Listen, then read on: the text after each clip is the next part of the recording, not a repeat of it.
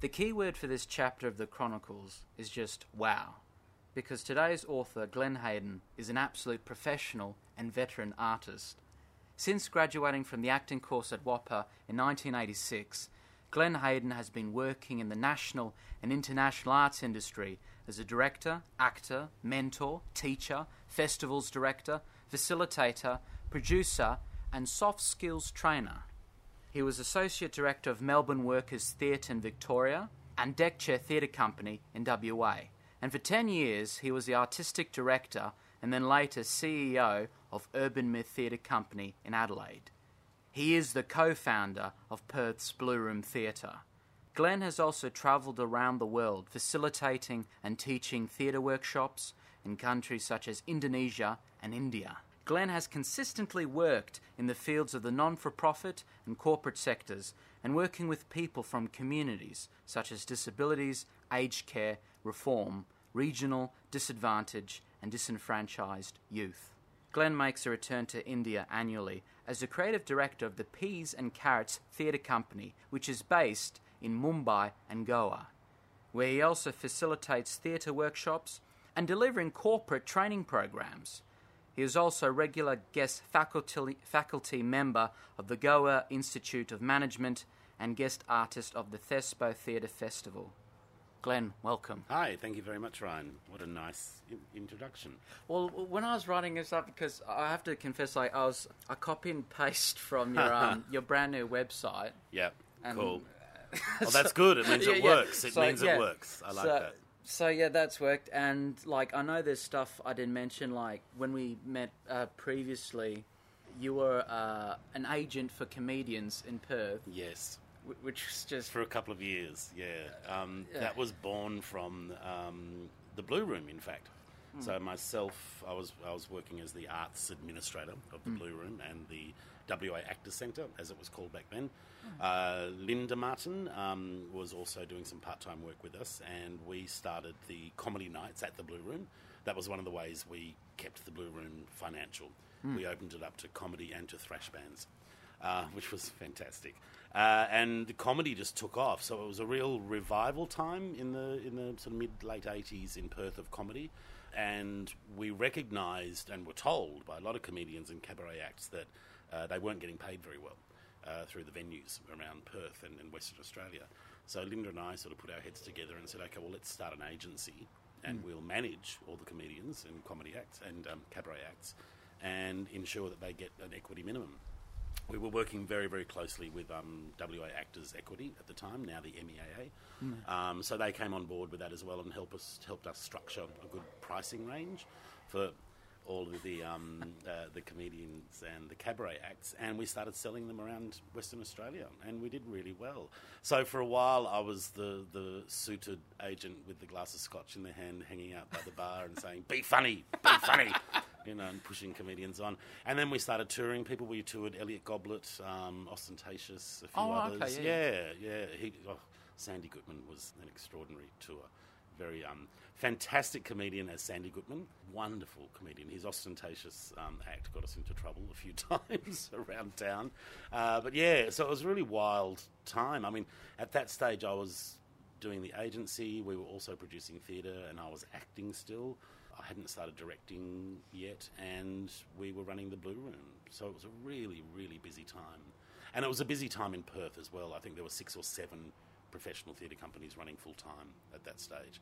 So everybody was working. It was an incredible buzz around Perth. So it's, it's sad to see that um, demise so much. well that. As, oh God, I'm, uh, I, I've So got. I've jumped your question. No, no, no, no. You're right. No, you just got one. You, you really got one. Um, I, I, like I wrote this question down, and take it what you would. I was like, imagine you're standing in the centre of the Perth Cultural Hub. You know, in, Yes. in, in Northbridge. You know, with the, the library. That Yeah. has Perth's artistry arisen or stabilised since the 1980s? Really good question. Really good question, Ryan. I think um, I think several things have happened since the 80s, which have changed the, the, the platform and the environment of the arts. I think back in the 80s, doing a co-op uh, or a non-for-profit was more about um, let's do this play for free Yeah. quote unquote, because we just have to do this play and nobody else will produce it. Whereas now it seems to be um, artists are doing co-ops because that's the job you can get.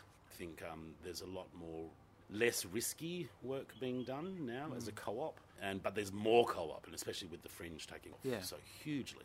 I, I mean, I have some problems with the co-ops sort of world. I've done one in my whole career, and uh, after the first one, I just thought, right, I'm not going to work that hard again for nothing. I'm just not going to do it. But now, I mean, unfortunately, and especially for emerging artists, it's the only way to get a gig. Yeah. And especially because there's not enough theatre companies here anymore. To, I mean, we had the Hole in the Wall, the Playhouse, or the WA um, Theatre Company, Deck Chair, Winter Theatre, um, all these amazing Swy Theatre Company, all these incredible theatre companies, and they were actually doing really risky work.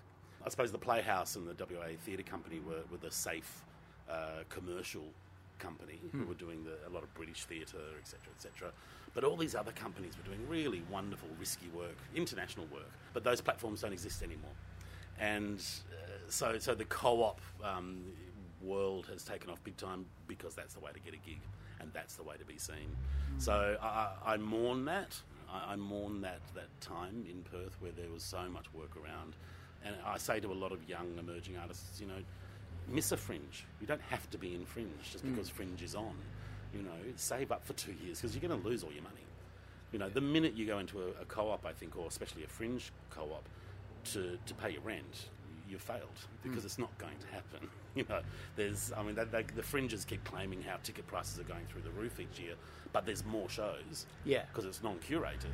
So of course, in their final bottom line, there's a lot more tickets sold, but there's a lot more shows, and all those shows are playing to really small houses or cancelling performances. To go back to your original question, I I think it hasn't stabilised. I think it's messy. I think there, there needs to be a broom brought in and, and Yeah. sweep up the mess and, and to, to, to become a community again. I, I think that's one of the issues in, in contemporary Australian theatre industry is that we're all fighting for the same money as far as funding goes, um, which is diminishing every day. And so we're, we're not working together enough to, to, to create the community of, of the arts industry. It's very ageist. The young are hanging out with the young, the older established are hanging out with the older established, or staying in their homes, you know, and just not going out because they're petrified to get outside. So the, the community of theatre, I think, is is suffering because we're not hanging out together anymore. I mean, that's one of the reasons we started the Blue Room. Uh, was I mean, literally, it started. There were five of us in my lounge room, pissed as farts, arguing about what theatre should be done, and you know, how do we change this? How do we change that? And we said, why don't why don't we open a bar and a theatre space? Where we can all be hanging out together, whinging and solve each other's problems. And so the bar at the Blue Room was the first thing we had to get happening. We had to be able to sell booze and invite the whole industry into the place. Um, the Blue Room has has uh, changed a lot since then, obviously, and it has to as well. It's it's a successful business, so it can't be as free and easy as it was back in the eighties. But w- what's missing, I think, is that we all used to hang out there, young, old, everybody. Hmm. You know, people would finish their gig at the Playhouse or the Hole in the Wall, and they'd come to the Blue Room. And so we had a lot of different ages, a lot of different levels of experience hanging out together and being a community. So that's disappeared as well, I think, and that's not just the Blue Room. I think that's a, an industry thing where we're very separatist, I think, in a sense.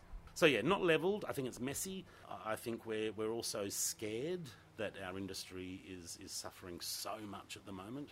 It's never in my in my thirty years in the industry, it's never been as heightened as it is at the moment. This sense that unfortunately arts is just not in the psyche of the Australian people hmm. and that's a massive, massive problem for us.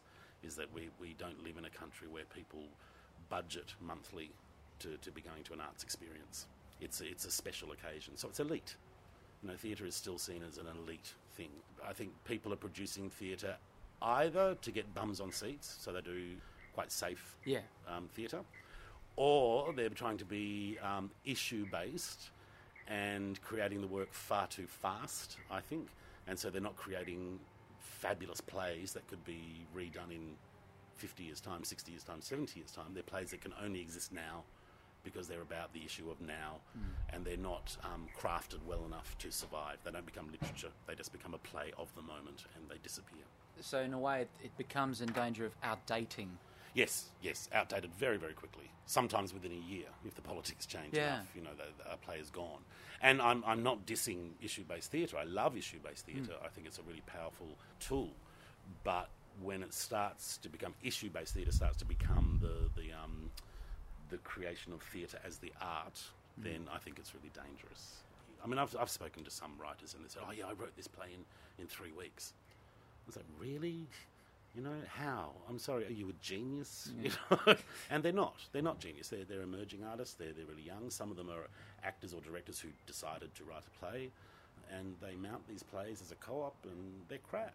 They're absolute crap. I mean, I applaud the the notion of learning your craft on the floor Yeah. and, and creating anything. Just make art. I mean, that's the only way to learn. But it also has to include the involvement of mentors who are much more experienced. It has to be part of the arts community. So we're, we're in discussion and we're, we're in good, healthy, critical debate, um, as opposed to defensive ways of, you know, when, when- when we criticise um, art and people take it so personally. And it's like, well, no, it's, it's art. It's meant to be criticised. But it has to be healthy, critical debate. I'm allowed to not like the colour of your shirt. You know, it doesn't mean I think Ryan's a dickhead you know. But um, I, I think often um, because we are so de- so defensive and so hungry, and um, unfortunately so um, much living in a famine at the moment, so we are very very defensive, and it's hard to have a healthy critical debate platform. But the one thing that really got me reading your biography, like, and when we were talking last time we met, Yeah, the one thing I'm really interested in about, and you work in India, Hmm. is about the corporate world, teaching businessmen and women, you know, acting skills. And I, I was just curious, are you, a, I don't know, there's like a bit of a skepticism of me, is like, I had this wild image of you like training these um, killing machines or robots who just perfectly meld into the population and then Yeah. they get through.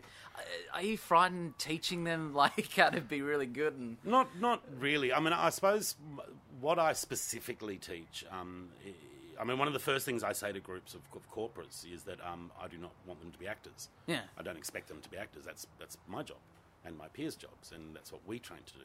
They train to be business people who, who are running healthy, meaningful, and hopefully very humane businesses. Uh, so what I teach is is techniques of actors and artists that they can adapt into their corporate and business life, i.e., um, critical debate or uh, creative thinking. Um, certainly, even some technical stuff of voice production, uh, body language, um, how to tell a good story. Uh, so we work on you know um, their their um, presentation scripts and, and structure it like a, a monologue. Uh, and we talk a lot about that, that kind of technique of, of that the story has to be engaging. So it's not, not actually about getting in there and, and teaching them how to be liars, you know, which is the, the truth of acting. Uh, it's about using our techniques of what we know so well to to be happier. I think in the, in their work. Ultimately, I think that's the core of how, how do you remain happy in your work, and that's a very technical thing that, that we know of how to how to protect yourself from playing Macbeth. You know, eight shows a week for six months. Yeah. You know, things like that. I mean, that, that sounds quite obscure, but it's quite true. You know, we need to we need to protect ourselves from our craft. Um, otherwise, we, we become um, well, we go mad. We, we can't become the, the character. And so, when you have a discussion with a corporate about that, it's well, you, you know, you're you're not just an accountant. You're you're a human being with a family, maybe, or you know, with a with a private life, and you need to work to live, not live to work. Um, and theatre and art techniques are very good at that. We're, we're, we're very um, adaptable, very sustainable. We're so resilient. Artists are the most resilient people I've ever met in my life. The shit that we put up with, you know, throughout a career of, of you know, just getting a gig and then how to cope with disappointment, um, but still continue on. So those kind of things you talk to a corporate about, it's like, wow, oh, okay, so I, I can actually utilise that skill that you know that, an actor uses to, to survive my day. And it's like, yeah, I mean, breathing technique. Just teaching them how to breathe properly and deeply. And it does change their, their, their attitude. And I, I hope they become better people within their industries, not necessarily just Yeah. better at their job. So secretly, that's my, my mission working with corporates is to make them better people. I mean, that sounds very wanky, but it's, it's about finding their centre. I hmm. suppose, which again we know very, very well. I mean, the other thing that I think artists are, which we have over a lot of the population, is that we are incredibly empathetic. You know, to, to be a, a, a great artist, you have to have such empathy for the world. Otherwise, we can't. I mean, if I'm playing, you know, a, a child murderer, you know, I need to be able to empathise with that character to be able to achieve that character. I can't just play the baddie. Hmm. And so, even that discussion with the corporate is is quite fascinating to watch them, especially when the penny drops. Of that thing of okay, I need to have empathy for the person that I'm selling my vacuum cleaner to, or, or trying to, you know, sign some huge financial deal with. You know, and and I think it makes better business and better people. Hmm. Yeah. Yeah. It's fascinating. I mean, Yeah. I- it's more of an. I suppose it's more of a fascination for me rather than a moneymaker for me. I tend to be really, really choosy of who I work with um, in the corporate sector. I don't just um, go out there and sell myself into the corporate sector. I'm, I'm quite, um, yeah, I'm quite fussy, and I, I do a lot of, I do a lot of recce work with an organisation before I actually commit to working with them. Um, yeah, yeah. So it's not. I, I, I, I haven't become rich from corporate work. Oh, it's all right. Is that okay? Yeah. It's my neighbour. Yeah, so we should say we are recording in Glenn's backyard. Wonderful, wonderful garden. And you hear the, the occasional gurgle from the pool next door, and we're on the road. But. Oh, it And doesn't the matter. neighbour's building something. But- He's very old, so it doesn't last very long, I don't think. But, but, but that is uh, life. yeah. Well, in actual fact, funny enough, the garden's my saviour at the moment. Um, it's it's the first time I've haven't been as busy as I usually am in life, and so um, the garden's been my creative outlet, and that's really important to me. If I'm not, I mean, my therapist would would um, agree with me that it's not necessarily healthy to, to not be happy out of work, but I'm not. I'm when I'm not creating on the floor or working with young artists, especially young and emerging artists, um, I start going stir crazy. It's it's like my lifeblood is taken away, and so the garden, yeah, has been um, fantastic. So I go for a walk every night with my pair of scissors and steal other people's plants, clippings, which my grandmother taught me when I That's was a child. Yeah, every night after dinner, she'd go for a walk with her scissors and just snip little bits. So you're not ripping up people's plants, Yeah. you're just snipping. And her whole garden was, was clippings from other people's gardens. That's fascinating. Yeah, it's fantastic. Because you know what I did, talking about gardening. So, Anzac Day, Yeah. it was one o'clock, and I was at home, and I was, I, I was starting to go mad. I wasn't doing anything. I didn't have mm. engagements, and mm.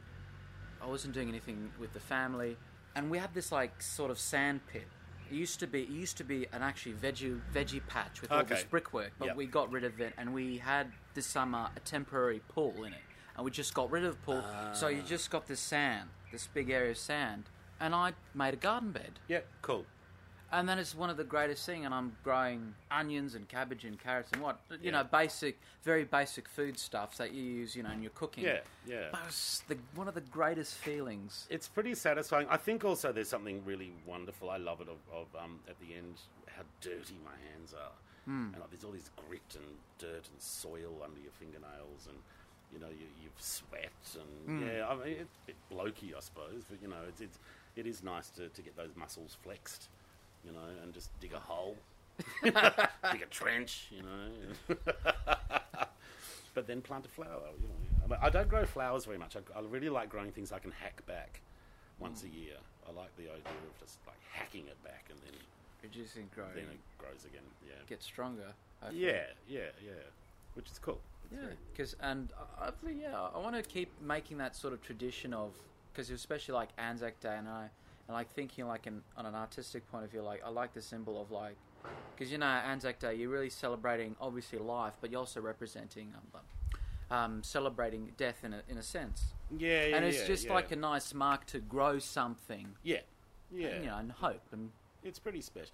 And also, the thing about this garden is um, I planted all these big trees 20 years ago, 25 years ago. So my friends own um, this townhouse, and I lived here 25 years ago um, and planted all these trees.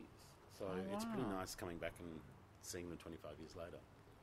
Yeah, it's very cool. it's marvelous. So it's, I've, I've had a long relationship with these with these gals. Yeah, so it's nice to come back to something I planted a long time ago because this is the first I haven't lived in Perth for about 20 years. So this is hmm. the first time I've, I've lived full time. In, I've been back for gigs, but this is the first time I've been living here for about 20 years. So it's pretty weird. Yeah. Pretty weird. I was thinking about. Oh no, I'll leave that to later. I just I know this is sort of jumping into the deep end, but I thought I have to ask you this question and take it or leave it. Hmm. But do you feel like have you found? Do you think there are certain qualities that make a good director? Yes, I I think um, again uh, empathy. Uh, empathy is a really favourite word of mine. Um, I, I really love it. I think if everyone could think that word at least once a day, Yeah. we'd have a better world. um, so I, I think, uh, yeah, I think a director has to have an enormous amount of empathy, f- obviously for the play, for all of its characters, and for the actors going through the journey of discovering that character. I think um, I feel very fortunate that I was a trained actor and I worked for 10 years as a, as a professional actor before moving into directing. I think it was a really good apprenticeship to have a very, very clear and very experienced idea of, of what an actor goes through to achieve their role. So I, I find that I can be very empathetic. And it's very true, all those cliches about a good director. I mean, they're the mother, the father, the uncle, the auntie, the brother, the sister, the best friend, and the enemy, you know. Um, you really do need to, to be all of those things. But that's the thing I, I love about it. Um, my, I still distinctly remember my first day of rehearsal as a director, um, flying on my own, and I just felt creatively I'd come home because I knew it was all my fault. like the, the idea, I mean, if the play works, ultimately it's my fault. If the play doesn't work, Yeah. it's my fault. And it's what I say to especially emerging actors, you know, to get them to be braver. This is my fault. This is my directorial decision. You know, so if this fucks up, then then um, it's my fault. You can blame the director. Yeah. You know, and of course the actor has responsibility, and, and we collaborate and, and all that sort of thing. But um, I think my job as a director, and I think um, it's something I've certainly received some really nice feedback from, from actors, is that I give them a lot of room to play and a lot of room to to um, to bring their quality into the piece, but then in a very timely manner rein them in. Yeah. And I think that's another quality of a good director is when to rein them in. Uh, I, I find myself repeating myself a lot um, with a lot of theatre that I see where I, I think, oh, it, it feels like the director hasn't told the actor to now bury the rehearsal. And I'm seeing the rehearsal on stage, I'm seeing the work. And I don't want to see that. I want to see the character, I want to see the play, I want to see the story. Yeah, so i I think it's a real, I think there's a real gift which I, I feel like I have, which is where to timely bring the actor in and say, okay, now let's bury that rehearsal. Unfortunately, again in Australia, we only have four or five weeks to rehearse plays. You know, where some other countries, you know, they have they can have up to three months, four months, five months, depending on what the piece is. You know, so so we, we work very hard and we work very very fast, but I think we still have to bury the rehearsal. We don't want to see that that work happening. I hate seeing an actor working hard. You know, it's it's it's their, their job is to, to make it a look a lot more easy than what it is. Which is where I think um, you know training is very important for actors. Um, I often have this debate, especially with pre-trained actors, of you know, well, I don't want to go to a, an institute to learn how to act, and it's like, well, okay. I think it's possible to to become a working actor without training, but you have to work a lot harder to make sure you get those all those elements in place, like movement, voice, Yeah. you know, even the spiritual side, making sure you're always in front of a camera with friends, or you know, it's quite expensive. I think, and hmm. much more expensive to to train as an actor outside of an institute than it is you know, in an institute. And training is trendy now. You know, uh, for, working actors, it's it's it's a that degree has become as important as a lot of the other degrees around in our world. People want trained actors, and I think rightfully so. The, the three year courses are extraordinary. I think anything under three years is um, a little bit spooky. I think you need those three years, and I also think over three years is a bit spooky as well. I know that Flinders Uni, uh, their course is four years, and um, I just think, oh, no, fourth year, get them out there in the world. You know, WAAPA, I think, is still um, you know such an extraordinary training ground for actors. Um, I think all training institutes are suffering, uh, you know, financially again, and, and less staff, more work being pumped out, trying to do more shows to get more bums on seats, etc., which is not what a training institute is for. Um, it's for the actor to, to fail in Yeah. private. You know? So I think they're doing an extraordinary job under an amazing amount of financial pressure at the moment. Yeah. And I think, you know, certainly WAAPA and, and NIDA and VCA are still keeping their heads above water of, of making sure that the, the, the student comes first. You know. But I think every day is a risk for them to, you know, they could turn around and make a shitload of money, much mm. more than what they're making. But as long as as long as they never lose that notion of it, the student must come first. I think we swayed off the original question, but um, No. yeah. What was the original question? I can't remember the original question. Oh, that's good. Yeah. uh, oh, yeah. Um, uh, qualities of like a good director because, Mm. but I think, but I think that's like empathy. That is so, like I'd be watching some sometimes like there's this guy on YouTube. This Ser- um not Serbian, uh, Slovenian uh, philosopher called Slavoj Žižek. Okay. and he's he's quite comical, and he's he's anyway. I'm trying to do impression of him. Um, but anyway, he's a really interesting uh, philosopher, Mm. and I've been watching all these philosopher videos, and I think it was him or someone else. You know, these quick five minute YouTube cuts. Yeah. And they someone said empathy is nearly impossible to achieve. But I think empathy, it's good to sort of think and have that as like the impossible goal. Yeah. I think it's a good target, a good aim. I think that's called being a human being as Yeah. well. I think you know, as as animals, I think we we have instincts to do a lot of very very wrong things and very unpolitically correct things. but because we have you know a brain and thumbs, I think you know we can we our, our job as human beings is to always set those impossible goals.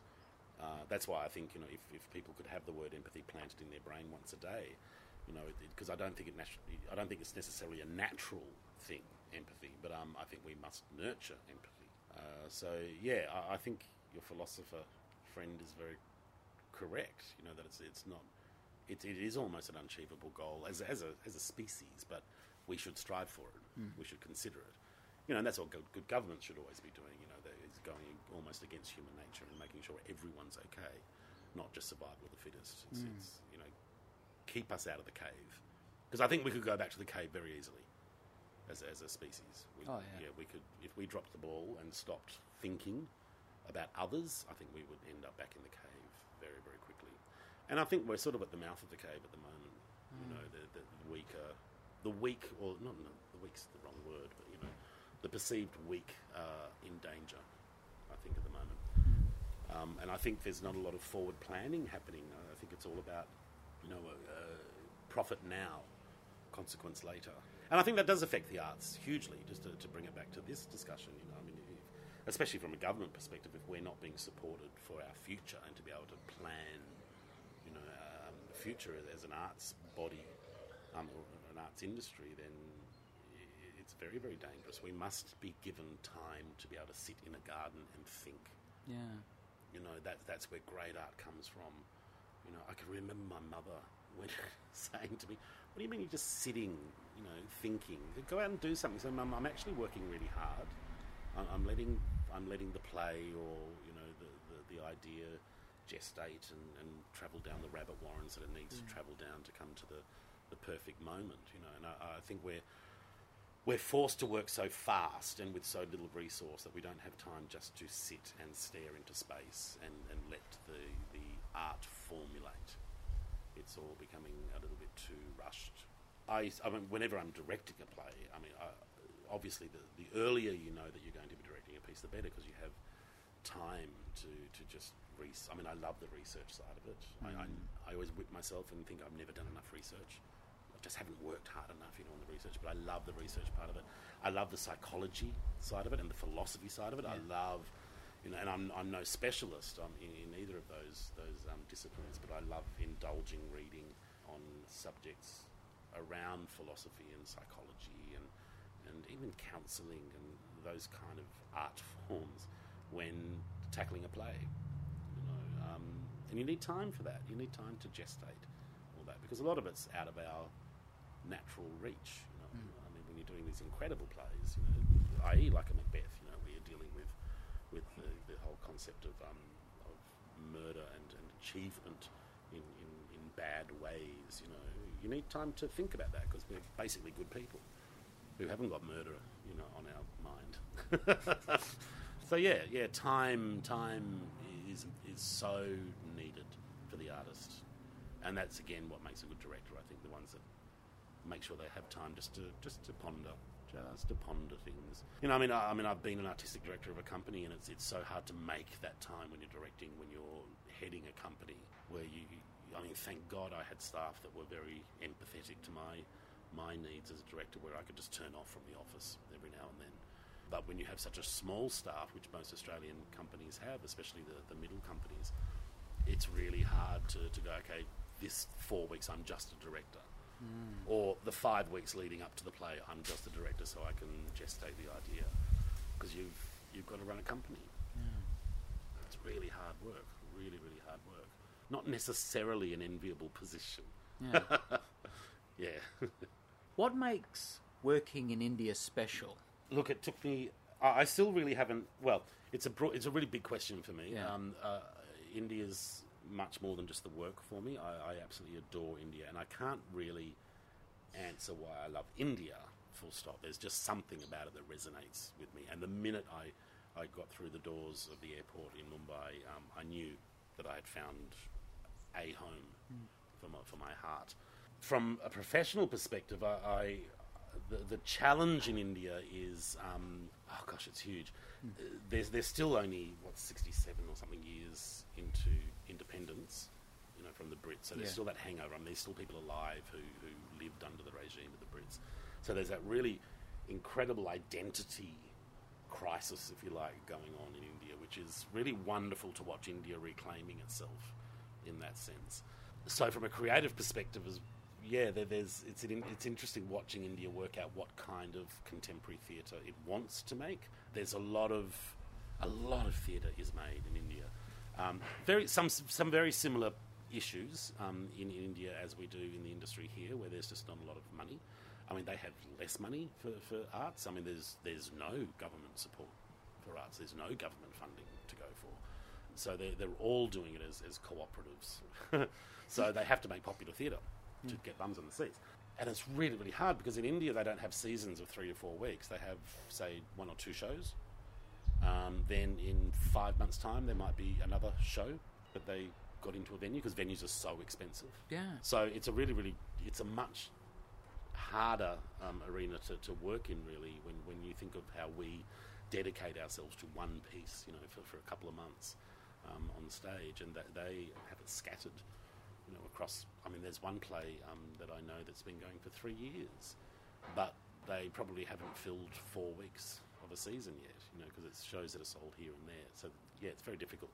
So that kind of really fascinates me as as far as how to operate within that kind of an environment.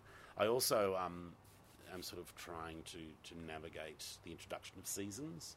Yeah. Um, where they can have three to four weeks um, to get to know a play on stage but it's very expensive. Um, venues are incredibly expensive, especially in, in Mumbai. The other thing I, I, adore about working and creating in India is that their their artists are braver, much quicker. They can be in rehearsal on day one, and you will ask them to to attempt a moment, and they will just jump into it and holeless bowlers, and it's like mm. they've just ripped their soul open and brought it on stage. You go, oh my god, that's incredible.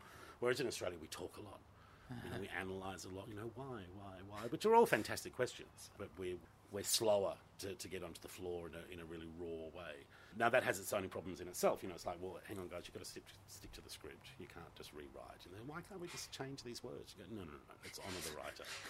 Their creativity through bravery is extraordinary, and and one of the things I'm I'm loving and I've sort of committed to over the last five years is bringing the idea of technique mm. together with, with their absolute bravery and passion without squashing the bravery and passion, but introducing this idea of technique. And people are loving it, um, the ones that I've, I've, worked with. Now, you've also got the, the issues there where a lot of middle class young people are training offshore or going to a, a one year or a six month course offshore. Mm. Um, but then they come back to India, which is fantastic. They want to be in India. But they think they're absolute specialists because they've done six months of Meisner. Mm somewhere, or, yeah. or three months of Lecoq, or so there, there's a bit of charlatanism going on. so it's it's all a bit messy. It's messy in a different way. It needs a different broom in India, and I just adore it. I, I, I, there's a, fantastic word in Hindi, jugaad, which basically means making something quite wonderful out of a complete and utter mess. Um, and the idea of jugaad really excites me, and I, I, I, I suppose I have actually introduced it into my my methods as a director. Where at the beginning we are just in well, we want to achieve jugaad, you know, through allowing the mess and then allowing the beauty to emerge from, from that that mess. And again, that's the skill of the director. I think is to guide the mess, to allow the mess to happen, so then you can rein it in to, to find the beauty. And Indians are, are very understanding of that um, when you have those discussions. I think because they've come from a very, very spiritual background, um, and it's so entrenched in, the, in their day to day life. So there's a, a beauty about that as well. I'm certainly not a fan of fundamentalism, but um, just because the environment they live in is, is highly spiritual, and it's not a Christian based religion. I mean, there's hundreds and hundreds of gods, so it's kind of a bit looser. You know, there, there's something a bit more beautiful and romantic about it, especially as a Westerner. Yeah. I mean, I'm, I'm really aware of sometimes being the cliche Westerner and going, oh, wow, this is amazing. Like, oh, Glenn, get over it. you know. so it's, it's interesting. That's the other thing I, I'm really enjoying as a creator and as a person. I, I love being the minority there. Um, it's just fascinating. And I, I never, I don't like tourist area, so I, I never live or, or hang out in the touristy area. So I'm always in one of the suburbs where I'm the only white dude. Um, and in a way, you actually get to disappear. Um, I mean, at first, all the locals are going, "Oh my God, there's a six foot two white dude living in our area." But after two weeks, where you, you know the, the the vegetable wallah knows that I'm going to go there every day, and the, the the barber knows I'm going to go there every few days, and you become a local, and you just disappear into it, and it's fantastic. It, and there's, I mean, there's 24 officially. There's 24 million people in Mumbai. Wow. You know, it's almost as big as our whole country Yeah. you know, and disappearing amongst 24 million people is pretty cool. I really like it. I, I think partly because of some um, issues um, about belonging that I have, um, which is part of the joy of disappearing into that environment, but also there's a huge amount of positivity about it as well, and, and just being part of that community. And, and I find that um, Indians just really care about each other. They really, really care about each other. Um, don't get me wrong. There's a, I mean, they're human beings. There's a lot of shit going down as well, and, and as a country, there's a lot of shit going down. I mean, you know, so, some of the English laws that have been retained are absolutely ludicrous. Um, uh, 377, um, Section 377, which is the, the anti-gay sex bill, which is British, absolutely British rule, and that's still in place in India, which is bizarre. It's just incredible, especially because they're a country that are reclaiming their identity. So that that's really difficult. I've, I've done a lot of work with the LGBTQI community in India, and it's really fascinating working with people who who um, are gay or lesbian or all the other um, communities within that, where they're not allowed to be who they are. It's illegal, and that's really fascinating to be part of. And I've always, I mean, I've been out as a gay man since I was 14. So it's really bizarre going into a, a whole country all of a sudden where I'm illegal, I'm a criminal. But it, it's interesting because I'm, I'm seeing things happening in India now that I saw happening as a teenager in Australia when we started claiming rights. Um, so I, th- I think they're, they're well on the way. It'll happen. It's pretty bizarre being part of it. You know, attached to the whole arranged marriage thing, which is still very, very prevalent. So there's a lot of gay men who are married. Yeah. And my discussion, the ones I've met, you know, who claim they're bisexual, you know, is uh, how's your wife? Is she okay? you know? Yeah. Uh, and I've literally met a man who said, um, yeah, yeah, she's fine. I got her pregnant, so I did my duty. So she's had her children. And I said, wow, man, that's that's a really Very arsehole- Victorian. But Yeah, yeah. the- yeah. Oh, wow. Yeah, so there's some real asshole attitude born from um, really awful situations of people wanting to claim their identity and be who they are. And yeah, because it's, all- it's I mean it's a patriarchal society as well, which I've I've found really fascinating, and I've had many discussions um, with a few friends about this. Of sometimes I fear that my joy of India as a man is that I'm living in a patriarchal society there. So my gender is boss. and and I have to make sure. I mean, I, I don't think that is the reason, but it's certainly an interesting. Yeah. It was certainly an interesting question for myself of why do I feel so comfortable in India? I thought, wow, is it because I'm I'm basically sexist, Yeah. which I don't think I am, but it was a good question to ask. Yeah, myself, really Wow. fascinating because the, the the relationship between men is is very very different in India than I experience here, where. And I'm not talking about um, gay men at all. I mean, but I, I could meet someone and shake their hand, Mm. and they're very gentle handshakers. But and half an hour later, you're still holding that person's hand while talking, and it's because it just there's a there's a much more comfortable attitude towards bodies, and which is really weird considering Section three seven seven is still in place. you know? But like I said, it's, it's not actually attached to a sexuality or, or even a sensuality. Well, no, it is very sensual, but it's not about sex. It's just about people connecting. I often get tapped on the chest after a discussion, and when it first happened to me, I said, "Oh, what's that about?" And they said, "Oh, we had a heart talk. We weren't talking from the head. We were talking from the heart." It's beautiful. Yeah, so stuff like that. And again, I know it's because I'm a Westerner, you know, and that I go, "Oh, wow, this is fantastic," you know, wow. Excuse me.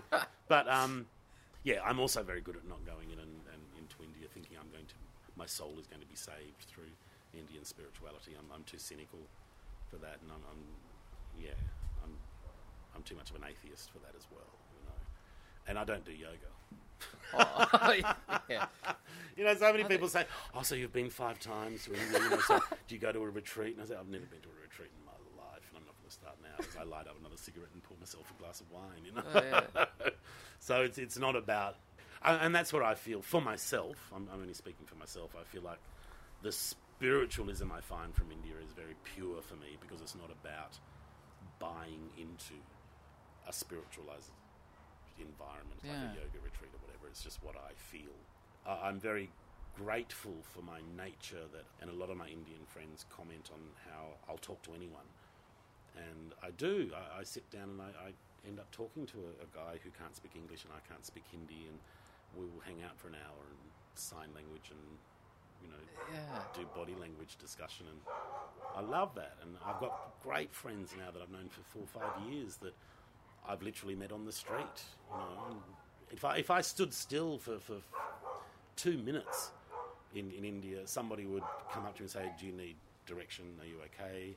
And they don't just point you in the right direction. They'll say, "Oh well, I'll, I'll walk you there." You know, and this isn't just the white dude thing. Hmm. It's it's it's, it's they, they help. Well, you know, from my experience, they help each other. I mean, there is that awful, awful thing of, especially in the suburbs where I live. Most restaurants I go to, I get too many waiters serving me, and I, I get a lot of free food given to me because I'm the white dude. And I've had some great discussions with um, Indian friends saying, "Oh, it's so fucking racist how they treat you," and it's like, yeah, it is. It's, it's terrible. But then the same person will ring me up and say, "Glenn, you know, we want to come out for dinner with you because we want a free dessert." You know, so we know that you know some something free is going to come to the big white dude's place. But again, you know, because I live in these areas and I'm not a tourist, I, I the free shit stops because I'm going there once a week. You know, and I'm a local, and they get used to me, and I don't tip because I'm usually a poor artist over there as, as much as I am here. Well, no, not as much here. But yeah, I- I'm not the rich white dude. Because unfortunately, the assumption is because I'm white, I'm rich. You know, and that's just that's that's the world that we live in.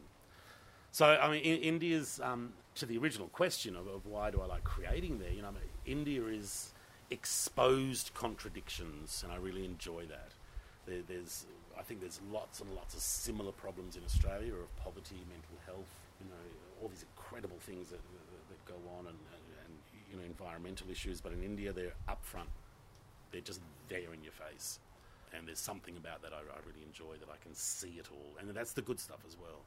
It's just in your face. We live behind fences. We build fences. Hmm. You know, we don't really want to get to know the neighbour. You know, we can't rent a house for more than a year, basically. So there's no none of that sort of wonderful stability of communities that rent, where you're there for 20, 40 years. You know, we live in environments where I think it's a year and a half is the is the average length of time a renter stays in a home in Australia, and that's horrible Yeah. horrible because so you can't put down those roots, you know. Whereas in an environment like India, you can a family could have had a place for ninety years, hmm. and they're renting. So community is is wonderful there. So do you think that's what like because I feel like yeah Australia can learn a lot from India. Yeah. About the sense of community about being far more open and closer with people.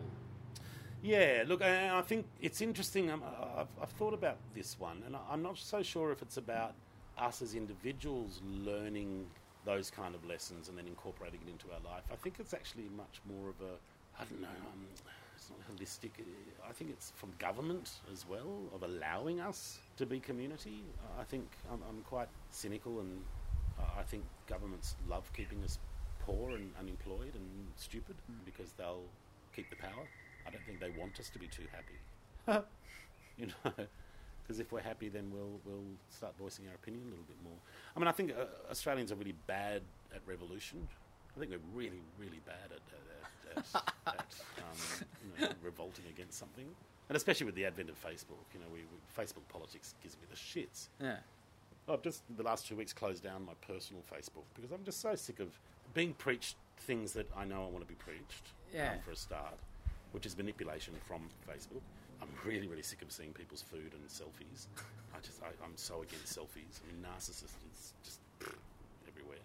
Yeah, I, I think you know we we just we, we sit back a little bit too much and, and we do our revolution online, and it doesn't work. It doesn't work. Who was it? Um, Billy Bragg was on, on a show the other night saying, you know, no, no, no, his Facebook, he, he, he makes sure he's friends with people that he knows he disagrees with. He knows that Right. are right wing. So he gets their opinion and he, he, he can then build his argument in a much Yeah. stronger way. And it's true. If we don't know the, what we're arguing against, we can't formulate a, a good argument. I'm, I, became a born again Christian when I was 16 for about six months. Oh wow. And I was so glad I did it because then I could truly say afterwards, no, I'm an atheist. Absolutely. and I know what I'm talking about now.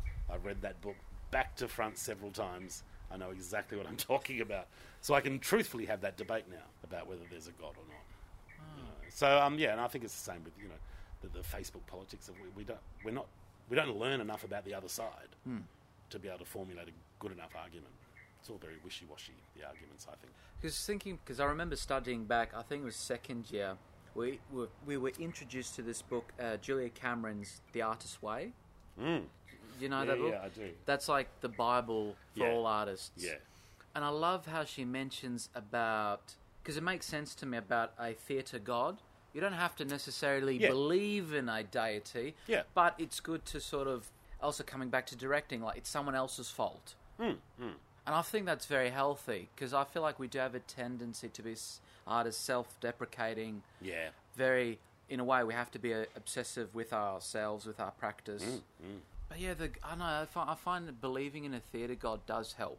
Well, uh, Abs- oh, look, I, I think one of the things that's been lost, uh, all those beautiful, beautiful uh, traditions and, and you know, mystical things about the theatre. And, you know, you know what's happening is we're, we're doing more theatre in sheds and, and Yeah. non, non-theatre theatre venues. But the idea of, you know, don't whistle in the theatre. yes, You know, yeah. don't, don't, you know, don't eat junk food in the, in the dressing room. Oh wow! Well, that was from the days of uh, gaslight lights, and if you had loose paper, like so the fish and chips and things, Yeah, yeah. paper, they could blow up into the light and burn. You burn your theatre down, you know. Oh, wow. But the thing I love about all those those superstitions is that they come from a very real place. Hmm. So we've turned them into superstitions, which is fantastic, and, and I think it's one of the beautiful things of, of the theatre is that we can have our own religion, and that the theatre is the church, you know, and and and we do have a theatre god you know, and the theatre god is many, many, many things, and we're all part of that. I I think it's beautiful. I, I get really sad when I talk to, to young professional actors and they don't know that you're not allowed to whistle in the theatre, and they don't know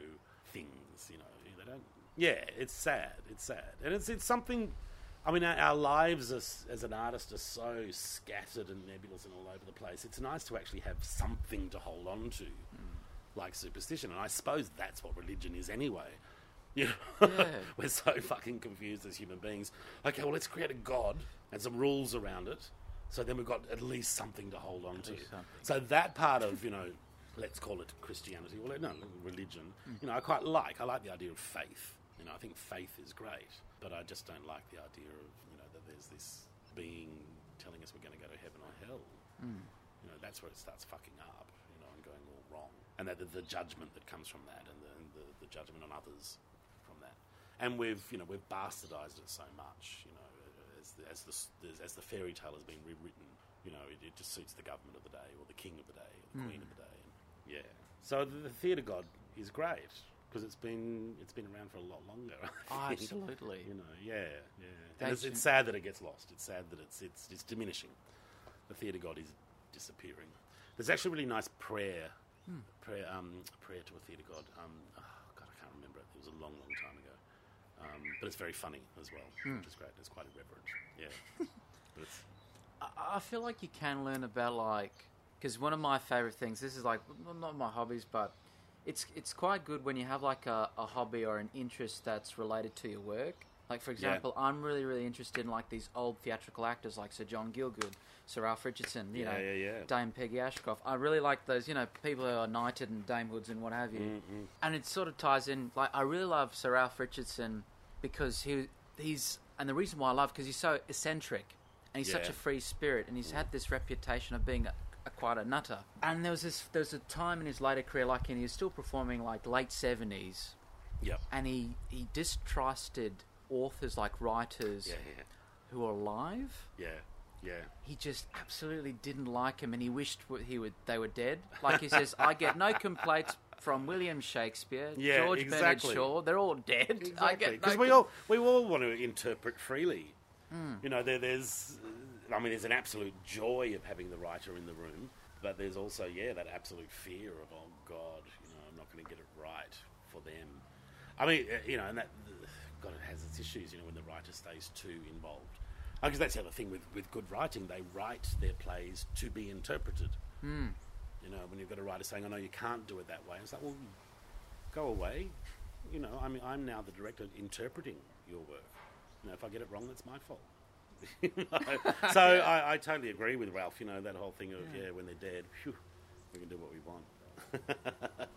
as long as you, I mean, Lyle Jones, who was our head of acting at WAAPA, you know, he used to say, "I don't care if you if you do Shakespeare on Mars, but as long as you do the play, Yeah.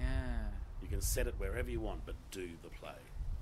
And I think with those great plays, there's a there's a huge amount of, of faith to, to, to be um, given these plays. Um, I'm not against you know mucking around with, with Shakespeare, but generally the the best Shakespeare's I've seen have been very true to the play and true to the author. Yeah, I think there's something beautiful about. Oh, I I also think there's there's a wonderful um, discovery made and happy accidents are, are, are made when you have the battle of interpreting a script, and when it's a really dense play, to instead say, "Oh, let's just change that word. It's easier." It's like, no, no, no, no. Let's take the harder road and try to find out what he actually meant or she actually meant.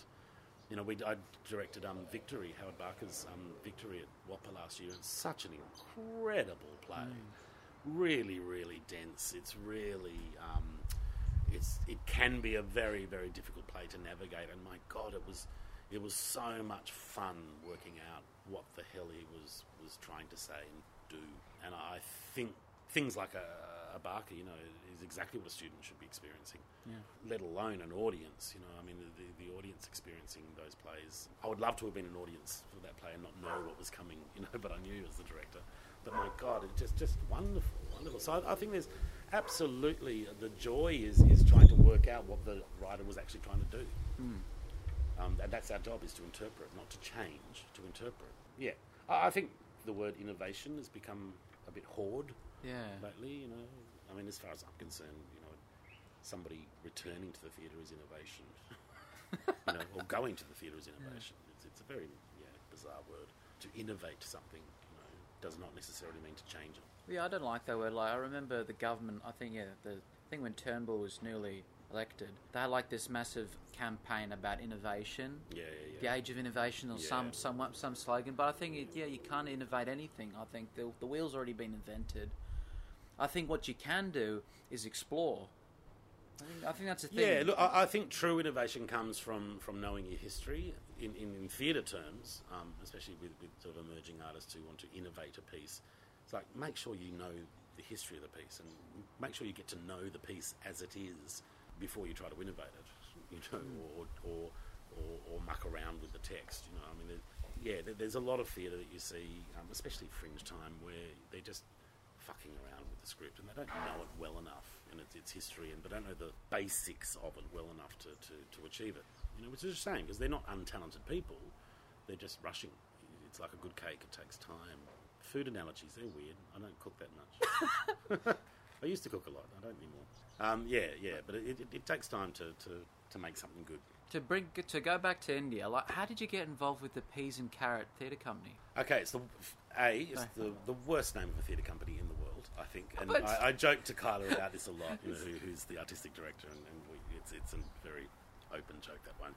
I first went to India um, in 2009 when I was AD of Urban Myth, and we took a, our production of The Pirate Ship, which is a children's play based on the Gillian Rubinstein children's book, The hmm. Pirate Ship. And we had a really successful season here. I met these Indians in Adelaide. They came to see a production of ours of 1984, and it was a school's performance, and I sort of wondered who they were. And they said, oh, they were on tour with, it was a massive production of Midsummer Night's Dream from India that toured back in 2008. And they said, oh, look, by the way, do you know anyone who would want to bring a show to a youth theatre festival in India? And I sort of immediately put my hand up. And then 12 months later, we were in India, and I took seven young people, so they were all 18 plus. So they were just pre-trained. These, I mean, Urban Myth mainly worked um, with five to 27 year olds, but the the bulk of the young people that I worked with were just those pre-trained people, and then, then we got them into the colleges. Um, so I took this mob with us. Um, we went for a month, and I was running workshops there as well uh, with local young people.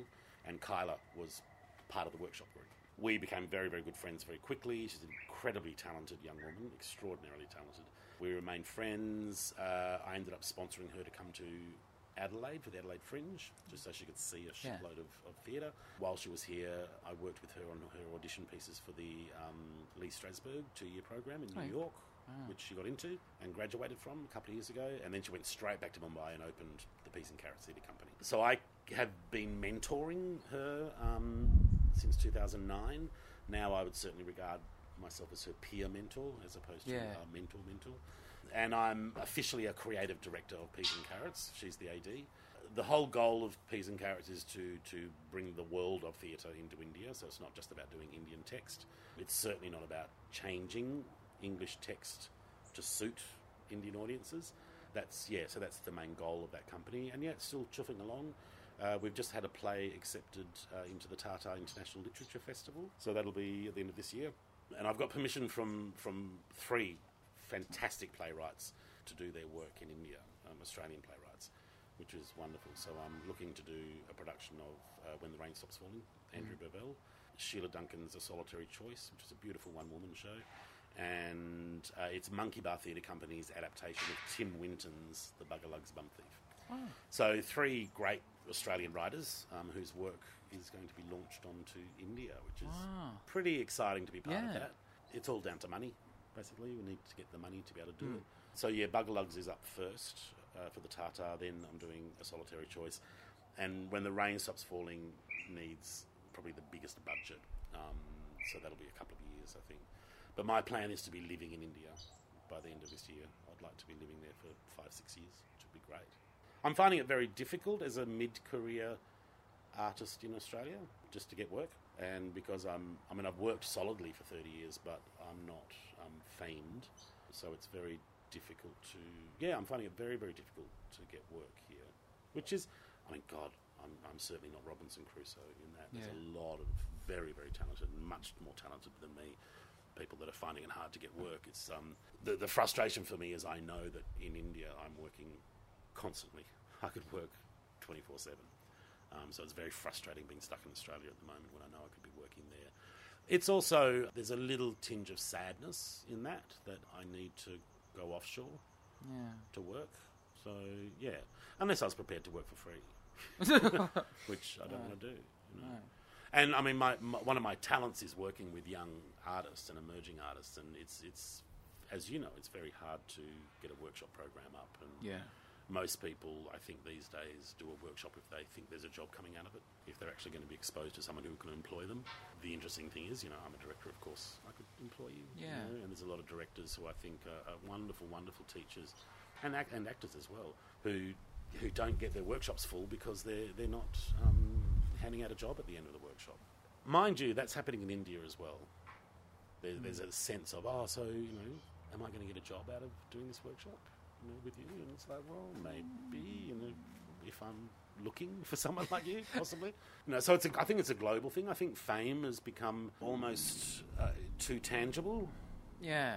You know, I, I think yeah, I think the expectation of, of a gig is is has expanded to ridiculous and ludicrous proportions. And uh, it's interesting because there's less companies to work for, which is probably why it's happened. So everyone's fighting so hard just to be recognised as, as an artist and to, to try to get the gig. You know, I mean, actors, you know, God, if they get one play a year, it's kind of a good year. You know? Yeah. Which is, you know, uh, if they get one main house, you know, play a year, then it's kind of a good year. It's like, really? Wow, God, that's that's frightening. It's frightening. And as a 53 year old director, I don't want to do that kind of struggle. I want to be working full time. Yeah. I want to go to work five days a week and make art. If I was independently wealthy, that's what I'd be doing. You know, but I'm not. so yeah, so it's it's very very frustrating. In a way, I wish India never happened because now I know it exists and Oh. I just want to be there. Yeah. You know, so yeah, that, that's kind of tough. Like I said earlier on, it, it's weird being back in Perth. It, it doesn't it doesn't feel like home. I wish it did because I've got family here and, and such. Uh, but I, I, I can't. With, with how much I, I, I am a workaholic, I, I can't see myself being able to stay here to live because there's not a lot to do. Yeah, and I like to do much more.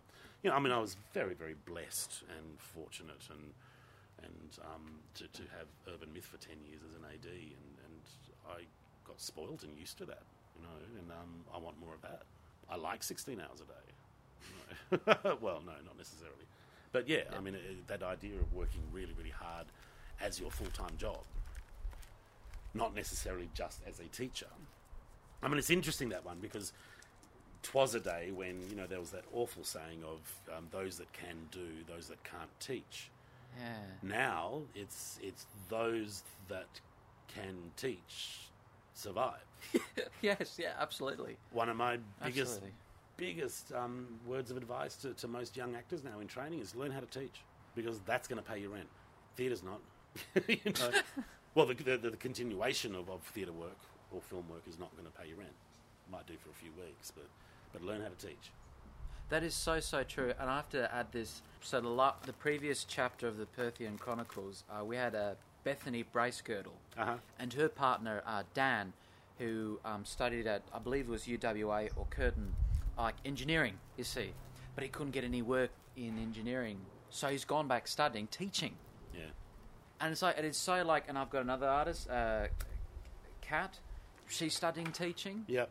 Uh, it's Yep. just it's just like everyone's going back to just study teaching Yeah. and hopefully getting a you know teaching job. I wish, I wish I'd um, been a little bit, well, not a little bit cleverer. I wish I'd known then what I know now. I would have got another degree of some kind, so I could teach. Because back then, WAAPA was just a diploma course as well. Okay. So none of us that studied at WAAPA at that time got a degree out of it. We got a diploma, um, which means diddly squat these days.